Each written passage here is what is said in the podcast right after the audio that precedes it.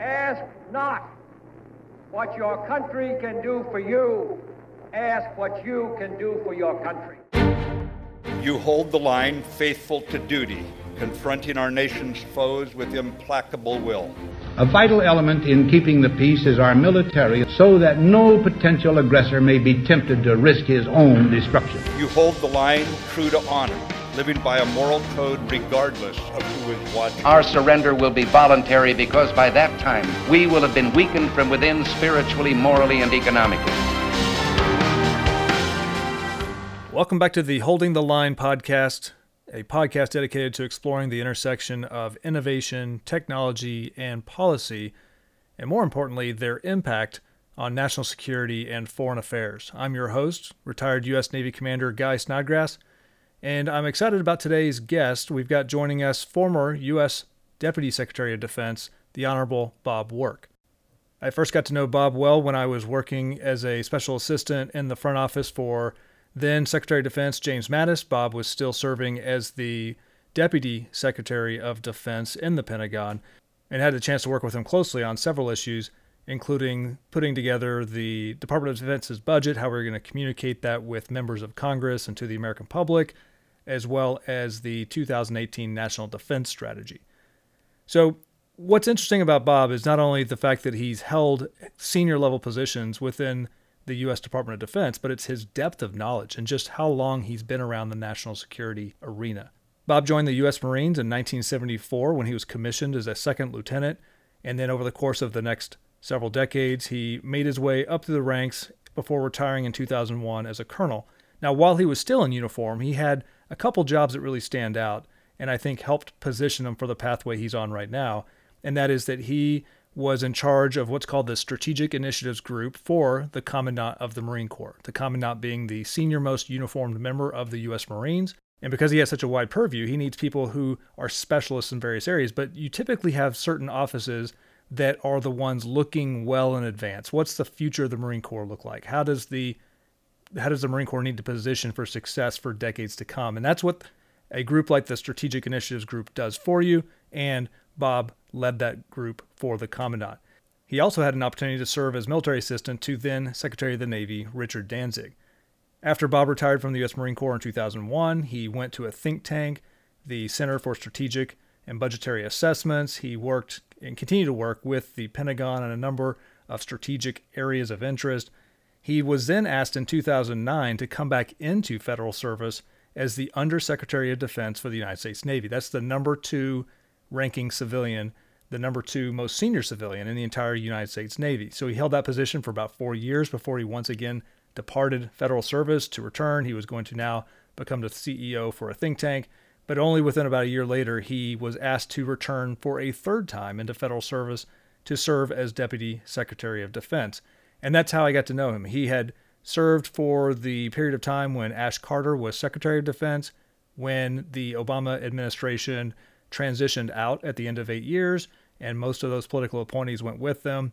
Secretary Mattis had asked Bob to stay on as Deputy Secretary of Defense for the near term because we had not yet had a new Deputy Secretary of Defense confirmed for the Trump administration. And so that was great for us because not only did he have a, a depth of knowledge, decades of experience in the Pentagon, decades of experience in national security, but he'd also had recent relevant experience in running the Pentagon. And when you think about how that makeup works, the Secretary of Defense is usually what we call up and out, meaning the Secretary will be interacting routinely with the White House, with members of Congress, with overseas allies and partners, and conducting a lot of the trips around the world to wave the flag and to hold U.S. interests, so going to NATO ministerials and other such events. Typically and traditionally, the Deputy Secretary of Defense, the job that Bob held, is the one that's looking in and down. And that means the deputy secretary is heavily invested in budgets, heavily invested in the running of the Pentagon. How is it structured? And, and what are the acquisition programs doing? And, and how is everything coming together to ensure that the Pentagon is continuing to function effectively for national security and for America's interests? So it was in that role that I uh, began to work with Bob. He, when he was deputy secretary, he was incredibly insightful and helpful as we were working on the two, 2017 plus up to the budget. Because of sequestration, we'd had years of trailing defense budgets, which had really hurt the U.S. military. And one of Mattis's first goals was to restore funding to the military so we could not only begin to restore our warfighting power, but to position the military to transition into the future. Because if you think about it, a lot of the equipment and material that's been used in fighting the war on terror, that was beginning to age out. And you're, of course, using it very heavily because the military has been, frankly, at a constant state of war for about two decades now. So you needed the renewed funding to not only restore the current state of the military, but to also position for the future. And so we worked hand in glove with Bob and the team to position the budgets and also to ensure that the way we communicated it to Congress and the American public and our allies and partners was accurate. And so he was very helpful as we were working on congressional testimony for Secretary Mattis. He was incredibly insightful as we were talking about how we wanted to come up with the three lines of effort that form the backbone for the 2018 National Defense Strategy. It was during those discussions and interactions with Bob that I came to really appreciate his depth of knowledge in history. So, one of the things that he discussed frequently was this concept called the third offset strategy. And during my time, uh, not only as a student history, but also during my time as a student at the Naval War College, we had learned about the first and second offset strategies, but those those are terms that are not used too frequently until I think more recently, and especially to a more broad community outside maybe a small tier of individuals in the Pentagon. So, when the opportunity presented itself, I wanted to ask Bob to come on the podcast and just break it down for us uh, to do two parts. So, this first part is going to be a discussion with Bob as we first introduce the concept of an offset strategy, what it is, and why is it important, not only for America's national security, but also for Americans. Uh, why should we care about having an offset strategy and what does it us? And then we're going to spend our time talking about the concept. We're going to spend the time talking about historically what that's meant. And then we'll kind of wrap up part one before we transition into the second podcast for next week. And that's going to be a look more at the, some of the nitty gritty technologies as well as what does it mean when you're in the middle of a pandemic when you know that there's going to be significant economic ramifications. That's also going to affect the fiscal stability of the United States, let alone our allies and partners around the world. And of course, that fiscal instability means it's going to have an impact on the U.S. budget and, of course, the U.S. military. So, the budgets we had in 2018 and 19, significant increases from where they had been in recent years, are likely the height of what we're going to see for at least the next few years and as we look, seek to rebuild our fiscal house and get it back in order. So, can the third offset strategy survive in that type of fiscal environment? So, that's what we're going to be talking with Bob about, not only today for this podcast, but next week as well for part two. So, thanks for joining us for the discussion. And with that being said, let's go ahead and kick it off. Bob, thanks for joining us. Good to have you. Oh, it's great to be here. This is a episode of the podcast I've been looking forward to having in general and specifically with you for a number of weeks now because I know during my time in the Department of Defense, uh, working on the National Defense Strategy, other wide ranging strategic documents, third offset strategy was a very big part of that. So, if you wouldn't mind, I mean, our podcast is listened to by a lot of men and women across America, not necessarily national security professionals, but people who just want to know more about the importance of national security in our everyday lives. So, if you could, for them, could you just tell us real quick what is an offset strategy? Why is it important? An offset strategy was a term used in the long Cold War between the United States and the Soviet Union. It was used, as near as I can tell, for the first time in the 1970s and early 1980s by Cold Warriors like Jim Schlesinger, Harold Brown, both of them were secretaries of defense. William Perry, who was the Undersecretary of Defense for Research and Engineering and later a Secretary of Defense himself, Paul Kaminski, people who were working hard uh, in the long competition with the Soviet Union. And essentially, what it was about was using technology to offset a, a specific advantage by the Soviet Union, using our technological superiority to offset something. In the case of the Cold War, all the way up through the end of the Cold War, offsets were focused on offsetting the Soviet Union's numerical advantage in conventional forces. And the United States simply could not afford, nor did it want, to match the Soviet Union soldier for soldier, tank for tank, airplane for airplane, or ship for ship. It wanted to offset the numerical advantage the Soviet Union enjoyed using technology. So, using that as an overview, and of course, we really want to dive into the details of the focus of this episode, which is the third offset strategy. But that being said, you know, you mentioned that there have been, you know, this implies this is the third one. What was the first one and what was the second one? Well, the first Cold War offset strategy occurred in the 1950s, right after President Eisenhower was inaugurated. The Soviet Union had an enormous numerical advantage over NATO, uh, which had just been formed in 1949 there was a lot of talk on how many American units would be required to establish conventional deterrence to keep the Soviet Union from deciding that they would invade Western Europe. And so he was very, very focused on the economics of the time. Uh, he was still trying to buy down debt from World War II. He wanted to get to a balanced budget. And he was told that we would need upwards of 90 divisions, which are big, big units of forces, uh, maybe 15, 16, or 17,000 people, depending on whether it's an infantry division or an armored division or an airborne division. And he said, there's just no way that we are going to maintain a peacetime army of that size. So what he did is he turned to atomic weapons.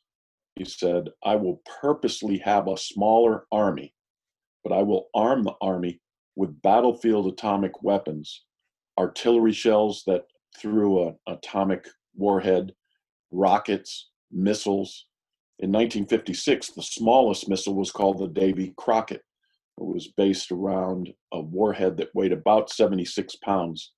And that was all the way down to a battalion level. And a battalion is a force generally uh, led by a lieutenant colonel, maybe 40 years old or 38, and between five and 600 uh, soldiers or Marines in the battalion.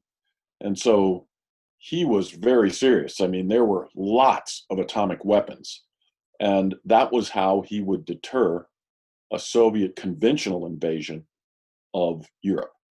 That was the first offset I smiled a little bit when you said Davy Crockett because I had the uh, good fortune when I was a grad student doing a, a, joint thesis for both nuclear engineering and computer science. The way I bridged that divide was to work at Los Alamos National Labs on the stockpile stewardship program. And so, of course, you're working with men and women who had been there for the heyday, for decades of development, and not only development, but the testing of nuclear weapons. And you'd watch these scientists and engineers walking around with their coffee mugs. And for me, as a former fighter pilot, you know, you'd have your squadron logo with your call sign on one side. They're walking around with uh, mushroom clouds on their on their mugs. But that was one of those iconic uh, black and white photos that they showed was someone with a Davy Crockett munition. You also had those howitzers you could use to deliver nuclear munitions in a tactical sense, if you will, detailed largely for the European theater. So that's the first offset. And then that kind of gets us into the Vietnam era and the second offset. So can you maybe describe for us kind of how that changed? Yeah, the United States comes out of Vietnam very much like we're coming out of the long wars in the Middle East. Over that long war in the East Asian uh, the Soviet Union had modernized their forces appreciably. They had the new T 62 tank, they had the new BMP fighting vehicle, they had enormous numbers of new self-propelled artillery, uh, towed artillery, rockets, etc. And the United States, of course, had been tied down doing an irregular war, even though there was a lot of conventional fighting in Vietnam. And they said, uh, how are we going to stop the Soviet Union with this new modernized force? The Soviet Union had taken a look at our offset strategy, which relied upon atomic weapons, and they developed a new campaign model specifically to deny NATO the opportunity to employ atomic weapons. And what they would do is they would attack in what they referred to as echelons of forces.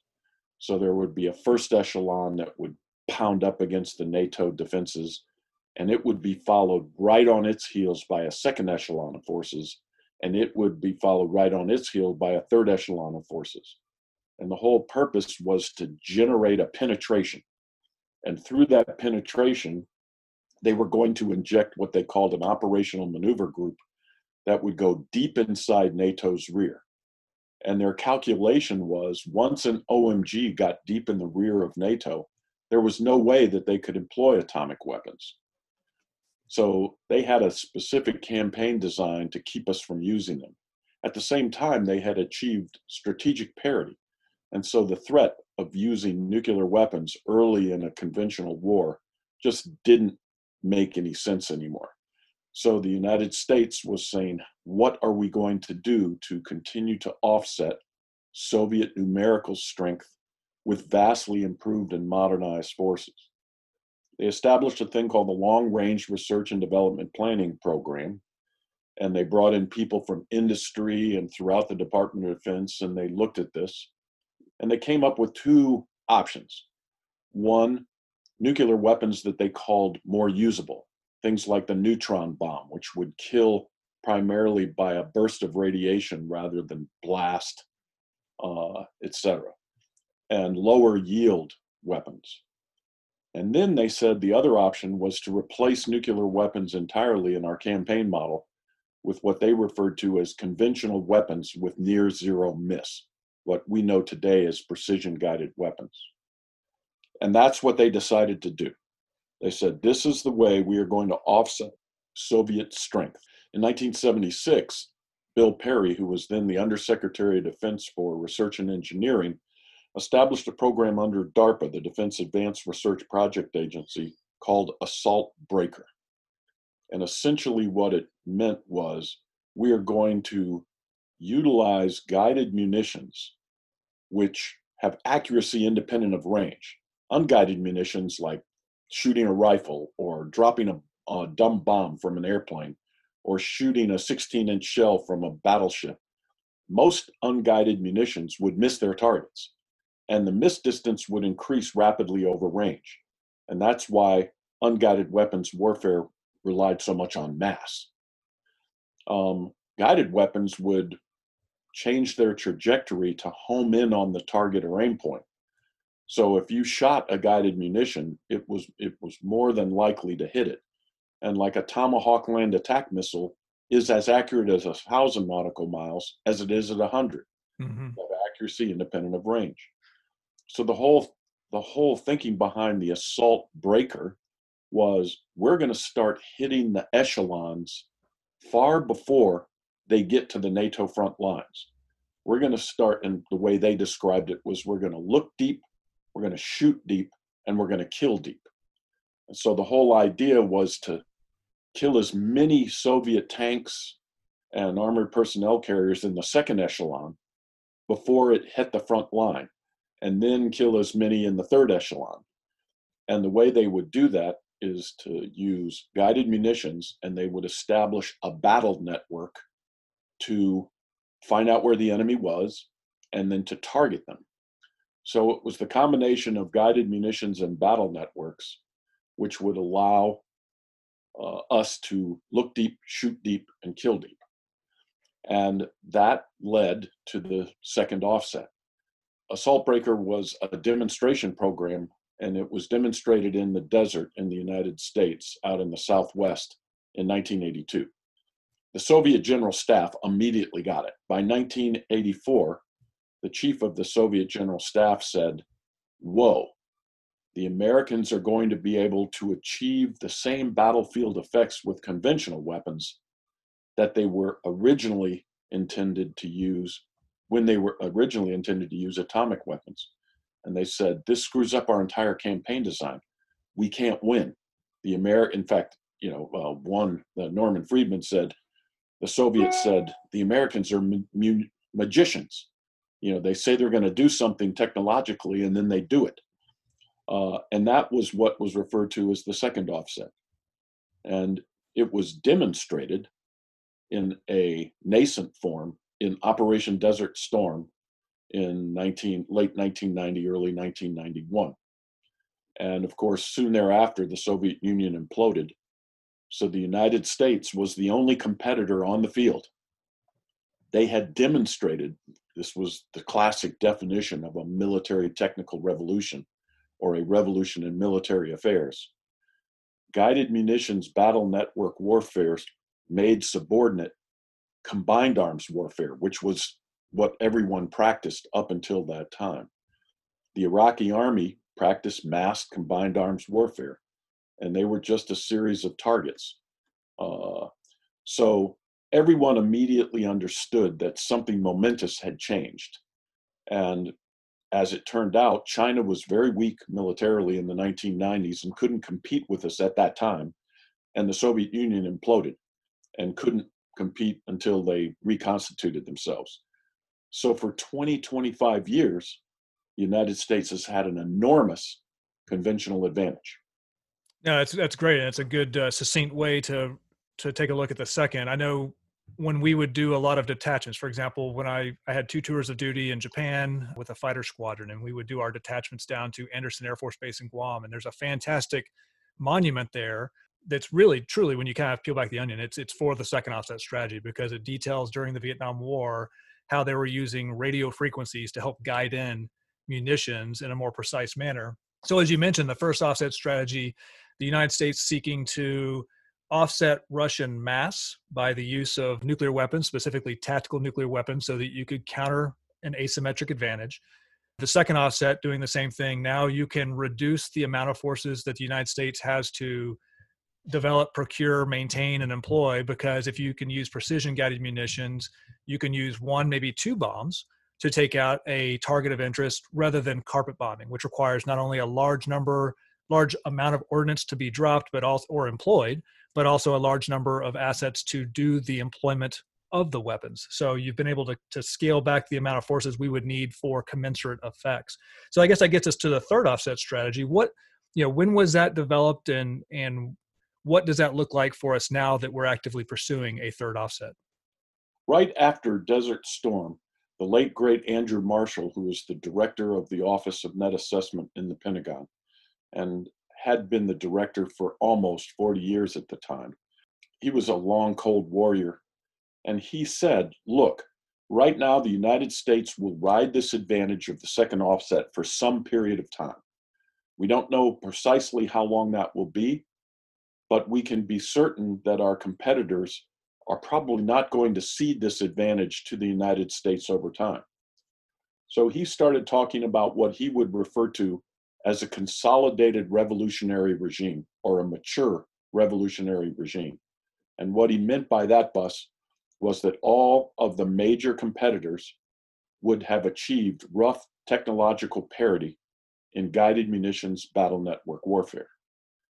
Now, this was not a thing that the joint force, our joint force, the US military, wanted to see. When we were had a monopoly in this type of warfare, we could be assured that our conventional advantage was almost insurmountable. Um, there were ways that people would offset us. You know, they might try to offset us by going nuclear, like North Korea and Iran. They were saying, we want to deter the assembly of a battle network because if the Americans are successful in setting one up and starting to fire at us, we're, we're toast.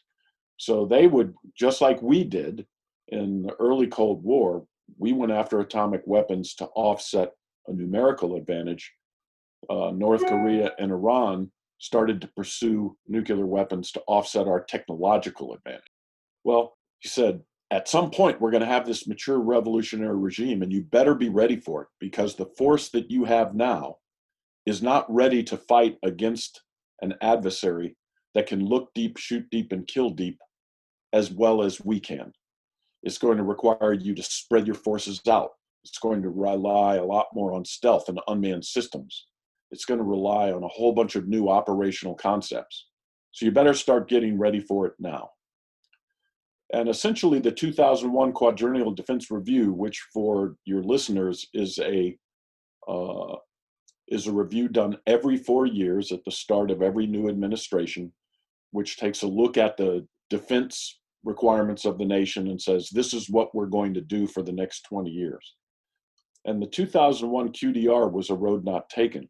It was published just towards the end of September 2001.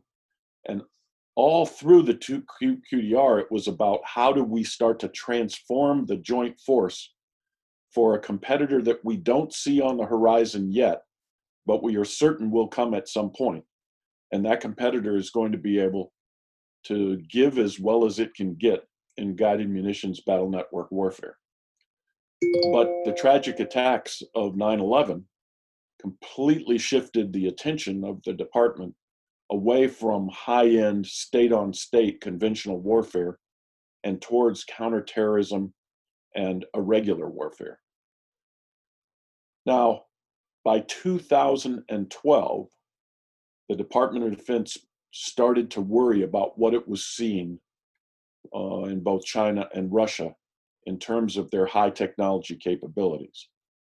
So much so that Ash Carter, who was then the Undersecretary of Defense for Acquisition Technology and Logistics, set up an office called the Strategic Capabilities Office. And the tasking to the SCO, as it was called, was I don't like what I see the Chinese doing in the Western Pacific. I want you to devise countermeasures to what they are doing. And I want you to come up with some game changing technologies of our own to give Chinese military planners pause. That was followed in June of 2013 by a presentation by then Deputy Secretary Ash Carter to the National Security Council on the threats to our space constellation. Since we project power across the oceans, we have to bring our battle network with us. And the only way that really works is if you have space based capabilities. You have communications, you have intelligence, surveillance, and reconnaissance, uh, you have weather satellites, all of the things. You have GPS, global positioning system, which allows you to sync up your network in time and space. And so it made sense for both Russia and China to start to develop anti satellite capabilities. And by 2013, it was becoming evident to everyone in the Department of Defense that if a war kicked off on the Earth, it could very easily, rapidly uh, go into space. So I think those were the kind of precursors. So by 2012, we, the department, started to worry about an approaching mature revolutionary regime where China and Russia were catching up with us in guided munitions and battle network warfare. When I arrived, when I was asked to come back in uh, as the deputy secretary, um, I spent a lot of time talking oh, well, let me back up just a little. I was the Undersecretary of the Navy, which is the number two civilian in the Department of the Navy from 2009 to 2013. Uh, and I left government service in 2013. And for the first time, you know, when you're a high level official in the government service, you don't have a, a lot to time to think. You're just consumed by your inbox. So I had seen all of the different technological trends that Ash Carter had seen they really concerned me. And so I knew when I was coming back, when I was asked to come back in as the deputy secretary, I said, I am going to do everything I can to divert the attention of the department away from these incessant wars in the Middle East and more towards these two great power competitors uh, that actually had the wherewithal to potentially defeat us in a major confrontation. I spoke to all or as many of the people who were still alive that worked on the second offset. I spoke with Bill Perry. I spoke with Paul Kaminski. I read everything that Harold Brown had written about offset strategies. So, as I said, the first time that I became aware of the term an offset strategy was in talking to them. And I immediately started to think in terms of what would be the offset strategy to allow us to regain our conventional superiority over adversaries or potential adversaries that had technological uh, parity with us. So let me let me jump in real quick and just because two things stand out from what you just told me. One is the saying that I've heard throughout my entire career, but it becomes true, especially in Washington, D.C. and in national security circles. But there's a relatively small number of individuals who are really plugged in with the trend lines. Because when you said the stand up of the Strategic Capabilities Office that's uh, located over with DARPA, you know, it's interesting to note that the first director for SCO was Dr. Will Roper, who I had a chance to work with alongside with you when I was in Secretary Mattis's office. And of course, now he's the Assistant Secretary of the Air Force for acquisitions, and he's helping lead the charge there with a lot of it. So it's great to see that when there's been a identified shortfall or an identified need to move into a new era for not only the Department of Defense but services that a lot of those individuals can be well placed and and to your point the second thing that stands out is not only just the networks that are involved there to help advance the Department of Defense advance national security but it's that depth of history and the important role it plays because we've all seen when you have someone with a bright shiny idea or something they might think is unique and they're the first ones who've thought about it and then suddenly you you start doing that look back and you realize this is not necessarily a new problem whether it's capacity capability or an overall strategy those who've come before have studied these and so by doing what you did by talking with former secretary of defense uh, harold brown and others and and bill perry that you get a really good sense of what has been done before, what worked, what didn't work, and how you can now apply that those lessons to be even more impactful while moving forward. You and of course others involved. So, you know, I jumped right in as you were as you were talking about the third offset. So that's something I noticed that you were a big champion of whenever I was in Secretary Mattis's office. In fact, I'll always remember the support you gave when we were when we were shaping the testimony for Congress to not only ask for a supplemental increase to the 2017 defense budget, but then to also position for a bipartisan budget act that would help fund the military for 2018 and 19. And one of the reasons for that was the need for some increased funding to help develop the technologies that would be required to implement a third offset strategy. So what technologies do we need to bring to bear to help restore that asymmetric advantage? Well, I need to step back one thing because one of the things I regret the most is that the thing that people remember most about this time frame was the term the third offset strategy and what we were doing. But the third offset strategy was just one, or the output of just one of seven and later eight lines of effort in the Defense Innovation Initiative. Now, when I spoke with Secretary Hagel about the need to really get after uh, the military technical competition with our great power rivals. He was thinking more look, it's just very difficult to get the department as a whole to shift its vector and shift its mindset towards a new thing. Uh, he said, This is one of the hardest things that any secretary can possibly do. So what he wanted to do, and he called it this, he announced it in November 15th, 2014. He said, I'm going to announce the Defense Innovation Initiative. And it was a major shift. He was saying, We've been in a war for 13 years, you know, in the Middle East against irregular competitors. Uh, meanwhile, Russia and China have been catching up with us. We need to turn our attention towards that and we need to um, really ramp up innovation within the department, innovation writ large. And he announced an Advanced Capabilities and Deterrence Panel, or an ACDP, to run the DII. And he told me, as the deputy, I want you to run the ACDP. We made the ACDP into a tri chaired organization the Deputy Secretary of Defense, the number two civilian in the Department of Defense, the Vice Chairman of the Joint Chiefs of Staff, the number two military officer in the armed forces, and the Principal Deputy Director of National Intelligence, the number two civilian in the intelligence community. And so we had decided from the very beginning that it would be a tri tiered organization. And it had seven initial lines of effort.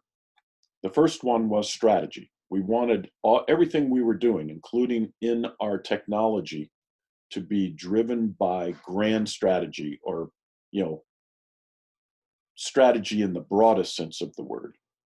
And we actually uh, we asked Undersecretary of Defense for Policy to create competitive strategies for both China and Russia, and they actually completed them uh, in late 2016, too late in the Obama administration to make any type of an impact. So, in my view, the 2018 National Defense Strategy is the natural end result of line of effort one. It talks about the strategy writ large. And if you read the NDS, there is a very important theme in there about trying to regain and sustain our conventional deterrent and our conventional military technical advantage. As you mentioned, that was such a sea change, and it was, and I think correctly and appropriately perceived as a sea change in the 2018 National Defense Strategy was that there was that tectonic shift, if you will, at least the stated shift from current day operations in the war on terror to refocusing efforts for capability, readiness, and deterrence against the near peer or the nation state competitors. And so, of course, the four that were deliberately mentioned in the national defense strategy were Russia, China, North Korea, and Iran. Yes. So, as we step back into thinking about a increase in the competitive nature and of course one thing we haven't touched on directly and i don't want to really anchor on this but i remember in my first tenure in the pentagon around the 2012 2013 timeframe that's when we were we were growing increasingly concerned about what was known as a2ad the anti-access area denial this was specifically china but others taking a look at their own asymmetric capabilities how can you if, if america is a globally deployed force that wants to and needs to to maintain its uh, superiority around the world needs to have the ability to deploy forces into other regions of the world, such as the South China Sea. How do they then deter that, or how can they offset our capability? And some of that is through their own development, as you mentioned previously, of precision guided munitions, rocket forces, the ability to uh, target ships at sea, to basically hold hold you at bay and then even if you're able to gain access then to prevent you from maneuvering within within those regions with impunity or at least uh, at your own discretion and so you know that kind of started leading us down uh, one particular road of, of how do we combat that but that's it takes us right back to i guess the third offset strategy. There's a number of technologies that were not only highlighted in the national defense strategy but that now you've got someone like uh, dr michael griffin who is running research and engineering for the department of defense who's been laser focused on some of those. So in your mind what are maybe the top three four five technologies that the united states is currently pursuing that will have that asymmetric advantage for the us military and in aiding national security? Well the third offset strategy came out of line of effort three, which was a competitive strategy to attain and sustain military technical superiority. That's a big mouthful. So we just used the third offset strategy. That was shorthand for that. So we had a strategy on how to compete with Russia and China on the world stage and uh, pursue our vital national interests. And then we had a subset, a competitive strategy on how to attain military technical superiority, and that was the third offset.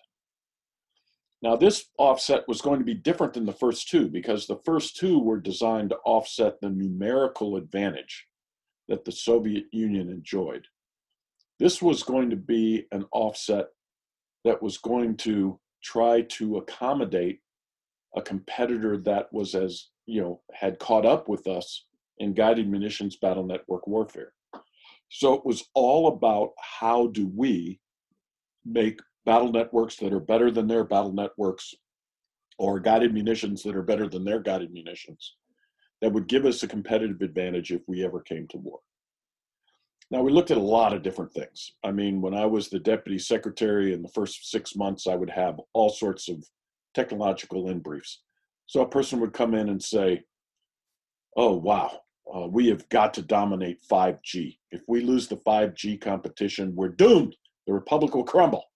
And so I said, okay. And I went home and drank tequila. And I'd come in the next day and a guy would say, ah, oh, 5G, that is so yesterday. It's synthetic biology. If we fall behind in synthetic biology, we are doomed. The republic will crumble. So I went home and I drank a little more tequila. And then the third day, someone would come in and say, it's all about quantum computing. And so we're in this technological tsunami. There are so many things that are happening right now in technology. What happens is how a competitor will put these pieces together to gain an advantage. The canonical example, or the example people often use, is Blitzkrieg, the German way of warfare in the early part of World War II. Everybody had radios everybody had airplanes and everybody had tanks. But the Germans said, this is how you will use these things together to fight war in a vastly different way. And they surprised everyone. Now, the thing about a military revolution like that is you have to ask yourself is how easy it how easy is it for your competitors to copy it? And as soon as everyone saw what the Germans were doing, they said, well, we got radios, we have airplanes, we have tanks, we could do that too. And so by 1943, 1944, the US Army and the Soviet Army was out blitzkrieging the Germans. Um, so in this case, we knew that we were in a competition that had a much different temporal cycle than the first and second offset. The first offset, we had an advantage for about 20 years. Second offset, we had an advantage for about 30 years. We didn't think we were going to gain that type of an advantage with the third offset because as soon as we demonstrated how we were going to use these technolo- technologies together, all of the technologies would be immediately available to all of the competitors. And they'd be able to be a fast follower, or they would say, hey, I'm going to use these slightly different so I can have a competitive advantage. So the Defense Science Board basically said of all the things you have to really get right, is you have to pursue autonomy. Now, this isn't autonomy in the way that a technologist might think of it. This was more about command and control. Because the Chinese theory of victory against us is we're going to blow apart the American battle network. That is our most important goal. If we can blow apart the American battle network so they can't look deep and they won't be able to run the or I mean make up orders to shoot deep, they'll never be able to accomplish their campaign objectives. So they call this system destruction warfare. Um, the Chinese conceive of battle networks as operational systems. The Russians call them reconnaissance strike complexes. They're all the same.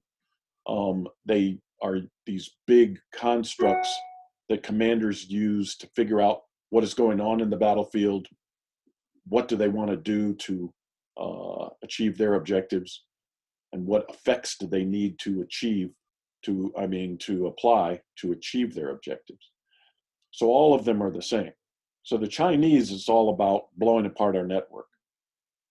DSB said under these conditions, autonomy will help you because if autonomy, the way they defined it, uh, or the way we defined it, was it was a command and control process to push decision making to the tactical edge and to encourage all individual force elements to be able to act even in the absence of communications to higher headquarters. So he said, if the Chinese are intent on blowing apart our network, we have to have a network that can take that punch and keep on going. So the way to get to autonomy, they said, was AI, artificial intelligence. And they said AI enabled autonomy would allow your battle network to operate not only under conditions of degraded communications, but would operate at a faster speed than a legacy battle network and would give you a big advantage in combat. And and for from a layperson's perspective, and, and what we're really advocating for when you talk about autonomy is John Boyd's concept of the OODA loop you observe, you orient, you decide, you act. So basically, this is uh, something that U.S. Air Force Colonel John Boyd, who was widely known as a significant strategic thinker within the U.S. Air Force, had come up with this concept of the OODA loop, saying the individual, the unit, the the military that can process information the fastest and then subsequently act on it, see the results of that action, and then continue to tighten that cycle will gain a a significant advantage whether it's conflict. I mean, businesses use this all the time as a way to, to seek a competitive advantage. We see stock market, for example, if you can uh, sense movements with the markets, or if you can trade even just a fraction of a second faster, you can capture more profits. So that's where autonomy is really driving us towards. And one thing I just wanted to clarify with you because it's interesting. I know even within the Pentagon itself, and certainly throughout the military, it sounds like there may be a little bit of a mis- misconception because I know when people talk about this concept of the third offset strategy, they tie it immediately to hypersonics, to the railgun, to additive manufacturing. And what I think I hear you saying is that while all those technologies are enablers that will help us maintain that military superiority into the future, but it's really the pursuit of autonomy which leads you uh, into, like you said, a, uh, mesh networks, into machine learning, and you know, by extension, artificial intelligence. That's that's really where we want to invest to help with autonomy. Is that a fair statement? Yes, I mean uh, the DSB was very clear that said of all the technologies that are out there, AI-enabled autonomy was the most important, primarily because it was applicable to everything the department did. It was applicable to your back office processes, so you could do robotic process automation. It was applicable to predictive maintenance. It was applicable to predictive logistics. It was applicable to medical. It was across the board. Whereas the other technologies would make individual piece parts better, but autonomy would have the broadest impact. And so it highly recommended that the department pursue AI enabled autonomy at speed and scale. And the theory of the case bus was this um, each battle network has four grids. It has a sensor grid. So the sensor grid is looking out there trying to figure out what the heck is happening in the battle space.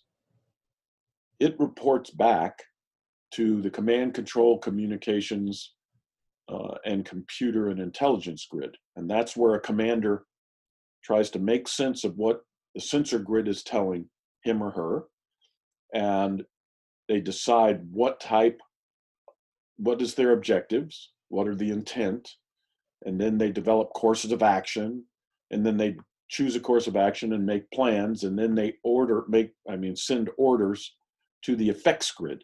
And the effects grid is the grid that actually applies effects, both kinetic and non kinetic, on the battlefield. So you have a sensor grid, a C4I grid, and a effects grid. And then you have a sustainment and regeneration grid that you're sustaining the forces that are in combat and you're regenerating combat power that is lost as a result uh, of uh, war. So the theory of the case was to start injecting AI enabled autonomous applications in each of the four grids. So in the sensor grid, you might put an AI machine learning algorithm right on the sensor so that the sensor would be able to take in information and sort through all of the information and say, hey, the commander said that I, you know, the sensor, the commander said the sensor should be looking for this particular thing. I have found it. I will send it back quickly. So getting AI machine learning right to the sensor is very, very would allow you to move very fast, just like you said on the OODA loop. It would allow you to start sending things directly back as quickly as possible. The an AI enabled autonomous system in the C4I grid might be a decision support tool, which helps the commander come up with courses of action. Uh, and analyzes the course of action and makes predictions on which course of action might uh, be best to follow. Or it might be just helping an analyst sort through an enormous amount of data and telling the analyst, this is the data you need to look at. You don't need to stare at the screen for 40 hours. I'll tell you in 40 nanoseconds what you need to look at because I've gone through all of the data and you've told me what you want to uh, see and here it is. And then in the effects grid, it would be having autonomous weapons, weapons that would be able to have automatic target recognition. You fire the weapon out and you tell the weapon, if you find a battleship, hit the battleship. If you can't find a battleship, hit the cruiser. If you can't hit the cruiser, hit a destroyer. And the, the artificial intelligence guidance package would be able to make all those decisions without a human uh, intervening. And then in the sustainment and regeneration grid, there's predictive maintenance, there's predictive logistics, there's predictive medical outcomes. Uh, so you start to insert as many of these AI enabled autonomous capabilities in all four of the battle network grids. And the hypothesis of the third offset was at some point, you will reach a tipping point and the whole network will start to operate at a much higher speed and give you an advantage in decision, an advantage in action, an advantage in sensing, etc. And you, you didn't know when that tipping point would occur, which was why you needed to insert as many as possible at scale. Uh, and then at some point, we called this a human machine collaborative battle network because a lot of the autonomy would be in machines. Uh, and so there would be machine autonomy, human autonomy, and they'd be working together as a team. And the whole thing, these human machine collaborative battle networks, would make obsolete or subordinate the battle networks that the Chinese and Russians are building and would give us a big advantage. Like you mentioned there at the very end, when you think about the third offset strategy, it's all about speed. It's about speed and decision making, it's about speed of effect, the ability to impose your will to affect the outcomes you want at a pace that your adversary or your competitor will find to be unsustainable. So even if the technology for different types of weapon systems or different types of overall capabilities might become rapidly diffused throughout an environment other nations can use those same technologies like you mentioned with precision guided weapons you find yourself in a situation where yeah you might have them but we can maneuver we can act we can we can generate effects at a pace that's not only quicker than what you can do but we can then subsequently reevaluate assess and maneuver yet again or or launch the second set of effects in a way that much like your example of the blitzkrieg i mean it would be a similar blitzkrieg from a rapid cascade of effects that are just so overwhelming that you would likely gain the advantage or victory much sooner. So let's uh, let's wrap it there real quick, and then what we'll do is when we get you back on the phone for the uh, second part of this, then I look forward to chatting with you a little bit more about you know how does the current day situation with coronavirus, with the impact on the economy and budgets, and what we're seeing with some of our adversaries and competitors, how that's going to affect it. So thank you. You're welcome. Thanks for joining us for part one of our conversation on the third offset strategy with former Deputy Secretary of Defense Bob Work. And catch us next week for part two. In the meantime, if you wouldn't mind, go ahead and subscribe to the podcast. Give us a rating so we can continue to sustain our conversations. And with that being said, enjoy your weekend. We'll catch you next week.